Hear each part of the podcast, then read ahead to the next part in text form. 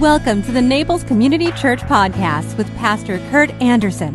Thank you for joining us today. We hope you find this sermon inspires you, builds your faith, and gives you perspective to see God moving in your life.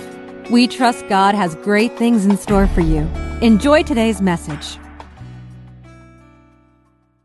Now, Heavenly Father, may we know of your truth your activity in the world that is so broken, your tolerance of us, your patience, and your redemption. Open up our hearts as we pray in Jesus' name. Amen.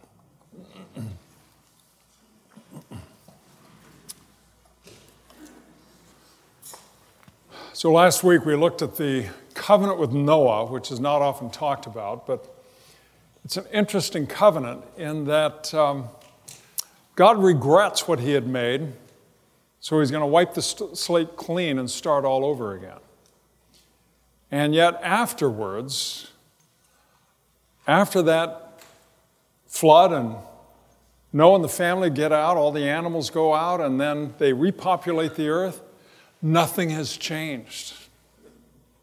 They still act the way they did before. So the question really is how can, we, how can God regret to do something? How can God regret it and, and still love us? And the reality is that it is His love that enables our God to continue to try to do what He can to redeem us. And so life goes on. And I love the story of Genesis. We've got that whole Tower of Babel story and, and um, the, the evil in the world. Everything is still fallen. Nobody's doing anything right. And it, it all continues and said. And so God decides to choose one man out of all the people on the planet, one man through whom He's going to redeem all people. One man. And that is Abram. Abram at this time is, oh, we've got a latecomer.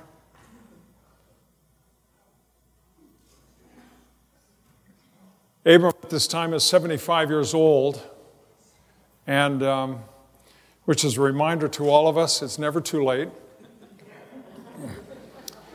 He gets a whole brand new, fresh start. And there's all kinds of wonderful things that happen in Abram's life.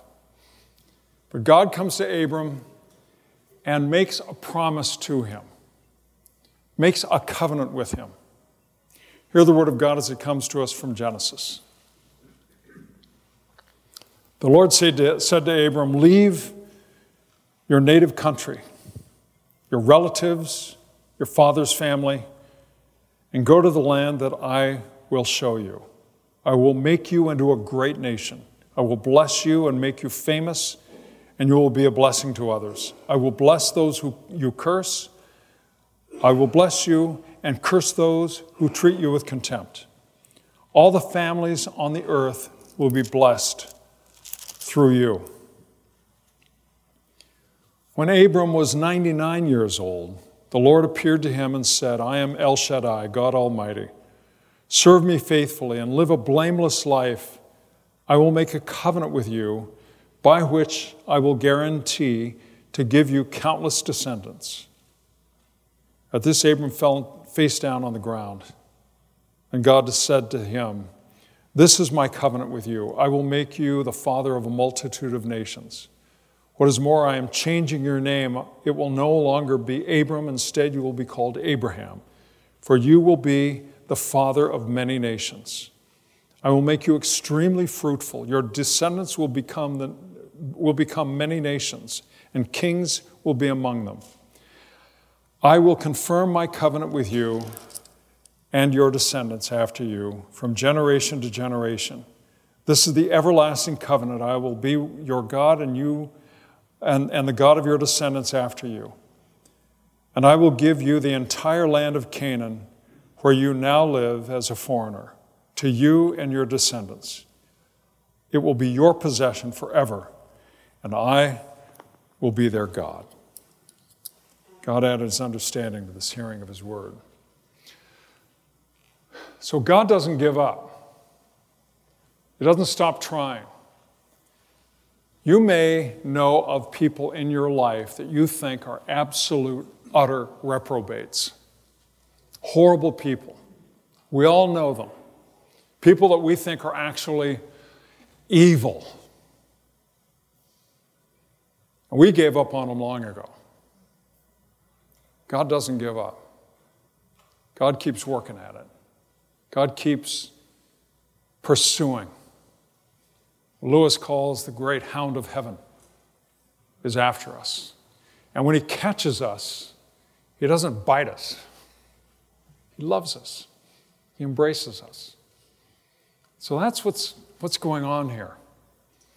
He comes to Abram and he decides to make a covenant with Abram.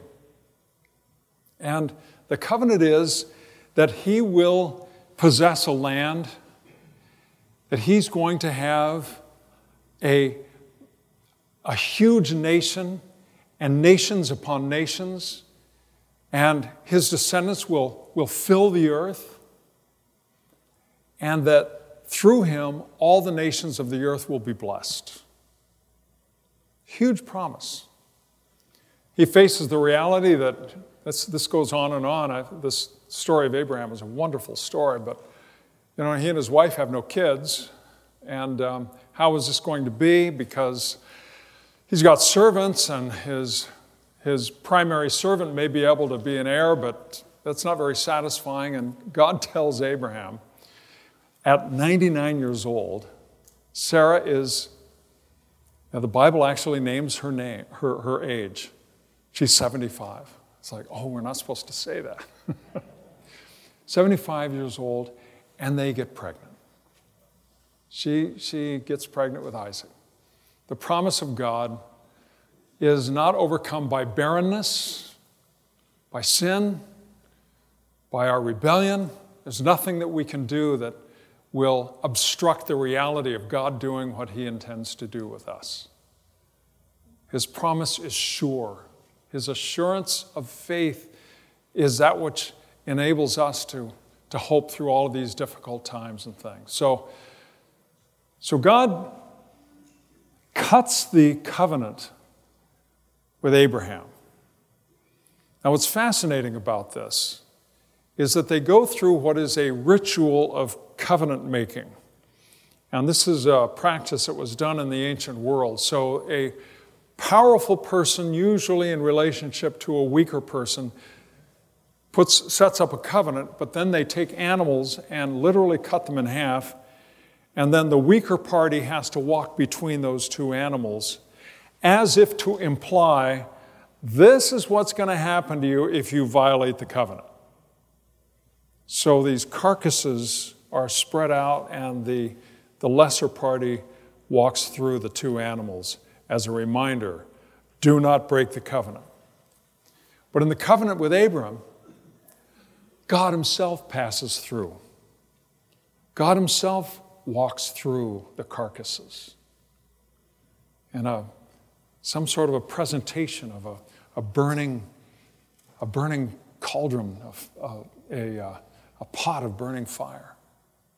God Himself says He will be the vulnerable one to this covenant.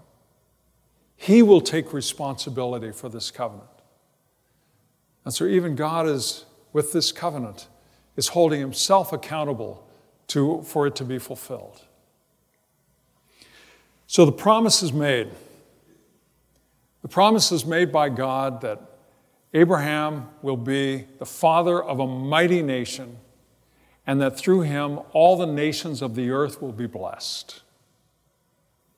Blessed to be a blessing. Now, as a result of this,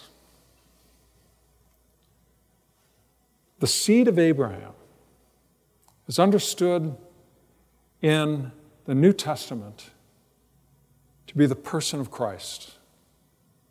that from Abraham's seed comes our Savior Christ.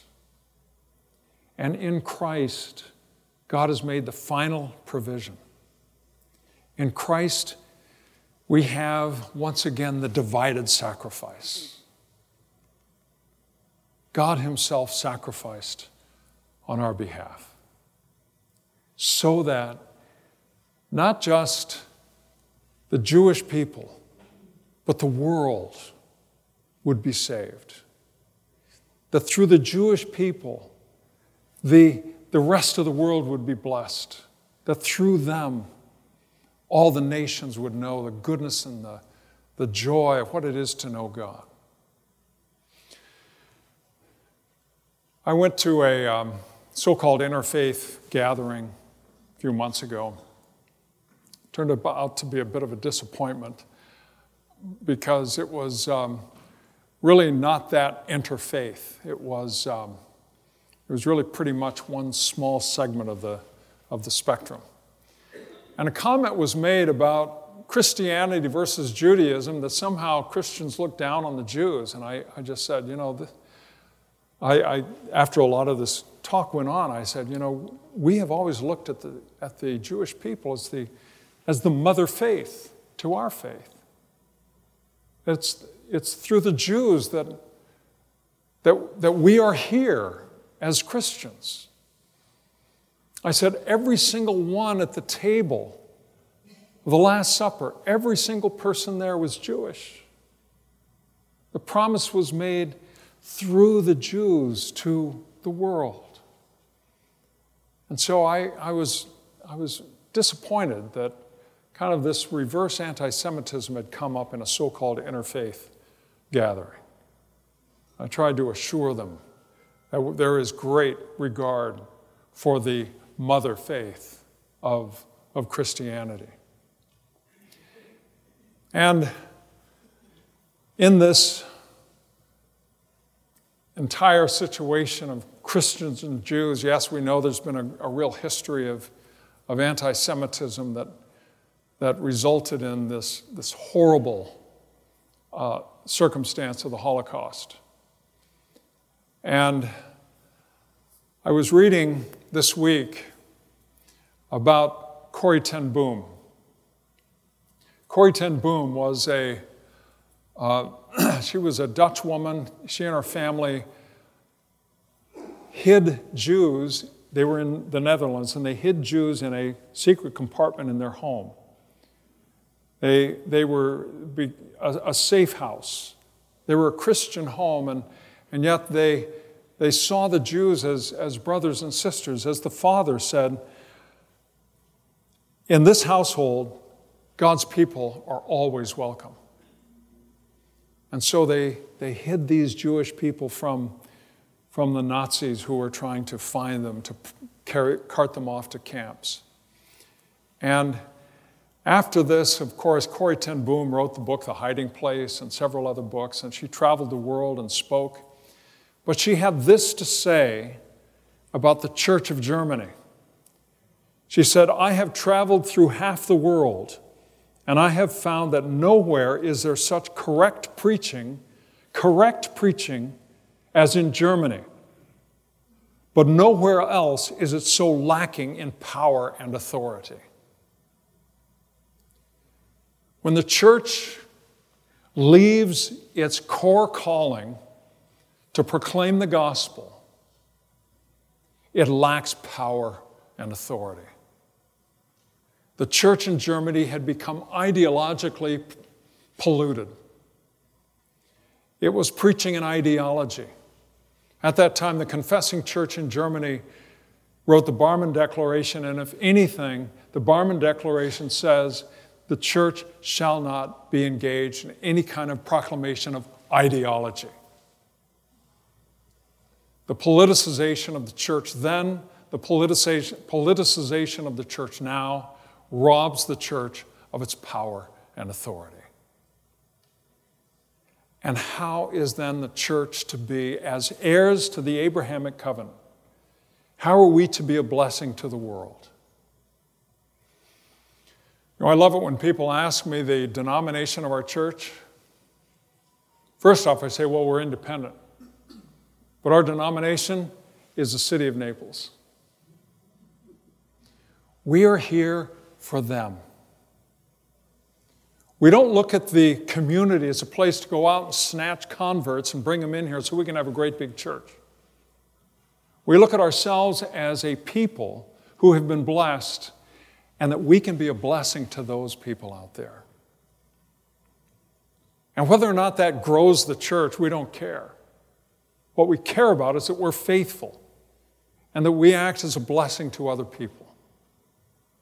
And that other people know that if we love them, then maybe the God that they represent, maybe that's a, a, a hint about how God thinks about them. So we as a church are blessed to be a blessing. And yet we don't get there through an easy path. I was reading a great pastor who was talking about it's a Helmut Thielicke. He was also uh, pastoring during the Second World War in Stuttgart. And he was talking about the need for the gospel to, to offend, at times to hurt. Last week I talked a little bit about judgment and God's judgment. We don't like, we don't like God's judgment. It bothers us, it offends us, it hurts us.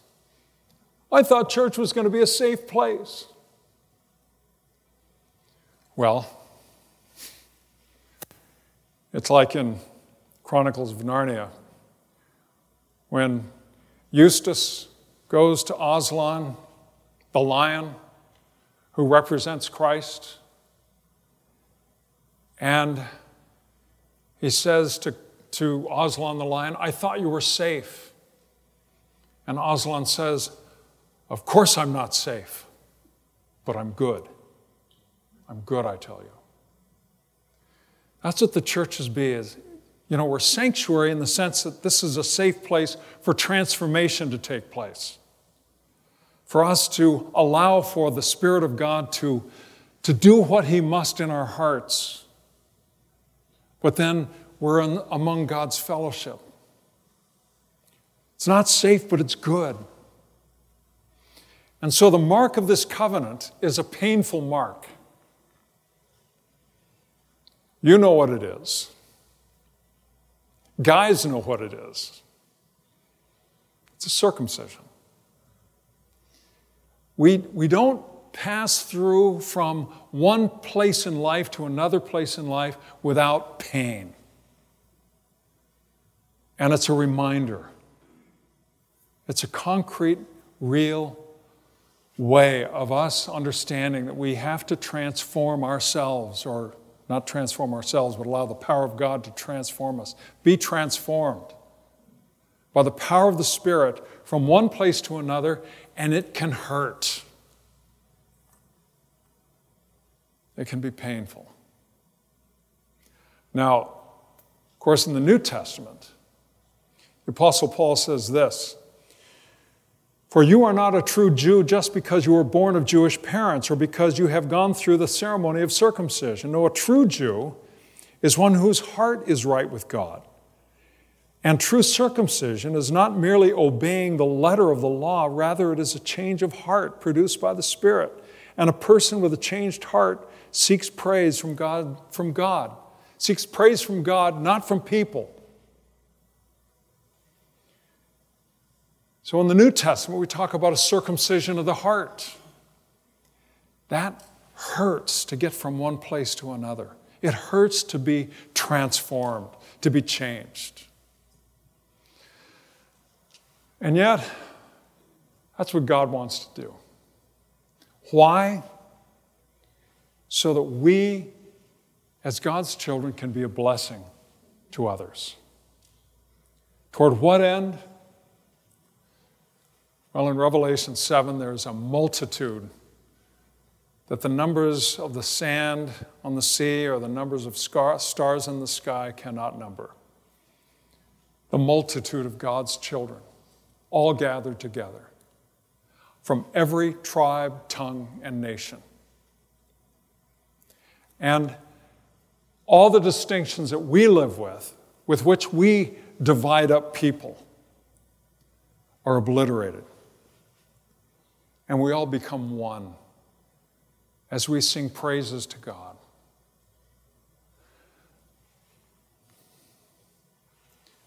So, my mom grew up on a farm in Wisconsin, and her parents, parents, her parents' parents, her grandparents, left Germany in the late 1800s to avoid serving the children serving in Bismarck's army.